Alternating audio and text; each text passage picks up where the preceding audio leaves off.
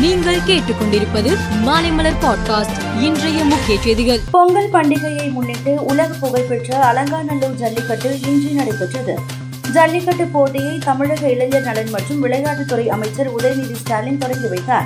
வாடிவாசல் வழியாக சீறி பாய்ந்த காளைகளை மாடுபிடி வீரர்கள் போட்டி போட்டு அடக்கினர். காளையர்களின் பிடியில் சிக்காமல் பெரும்பாலான காளைகள் எட்டு காட்டின. காளைகளை அடக்கிய வீரர்களுக்கும் பிடிபடாத காளைகளின் உரிமையாளர்களுக்கும் தங்க மோதிரம் தங்க காசு உள்ளிட்ட பரிசுகள் வழங்கப்பட்டன.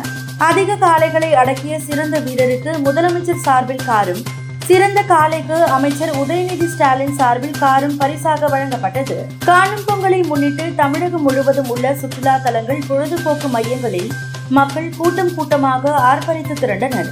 சென்னை மெரினா கடற்கரையில் இன்று காலை ஒன்பது மணி அளவில் இருந்தே மக்கள் கூட தொடங்கினர். நேரம் செல்ல செல்ல கூட்டம் அதிகமானது. பிற்பகலில் கட்டுக்கடங்காத வகையில் மக்கள் கூட்டம் காணப்பட்டது. இதனால் திரும்பிய திசையெல்லாம் மக்கள் தலைகளாகவே காட்சியளித்தது.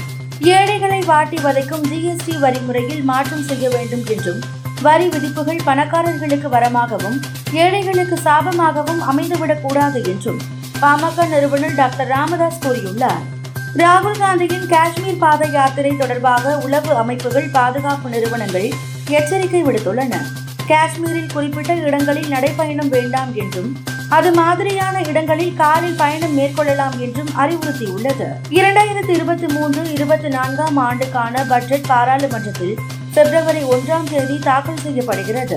பிரதமர் நரேந்திர மோடி தலைமையிலான அரசு இதுவரை நடுத்தர மக்களை பாதிக்கும் வகையில் எந்த புதிய வரியையும் விதித்தது இல்லை என்றும் அது இனியும் தொடரும் என்றும் மத்திய நிதி மந்திரி நிர்மலா சீதாராமன் தெரிவித்தார். உலகின் அதிக மக்கள் தொகை கொண்ட நாடான சீனாவில் அறுபது ஆண்டுகளுக்கு பிறகு முதல் முறையாக மக்கள் தொகை குறைந்து உள்ளது. இரண்டாயிரத்தி இருபத்தி இரண்டாம் ஆண்டின் இறுதியில் மக்கள் தொகை சுமார் நூற்று நாற்பத்தோரு கோடியே பதினேழு லட்சத்து ஐம்பது ஆயிரமாக இருந்தது. இது முந்தைய ஆண்டின் இறுதியில் மக்கள் தொகையை விட எட்டு லட்சத்து ஐம்பது ஆயிரம் குறைந்து உள்ளது. நியூசிலாந்து கிரிக்கெட் அணி மூன்று ஒருநாள் போட்டி மற்றும் மூன்று இருபது ஓவர் ஆட்டங்களில் விளையாடுவதற்காக இந்தியா வந்துள்ளது. முதல் ஒருநாள் போட்டி ஹைதராபாத்தில் நாளை நடக்கிறது. சொந்த மண்ணில் இந்திய வீரர்கள் ஆதிக்கம் செலுத்தி வருகிறார்கள். இதனால் இந்த தொடரிலும் முத்திரை பதிக்கும் என ரசிகர்கள் மிகுந்த எதிர்பார்ப்பில் உள்ளனர்.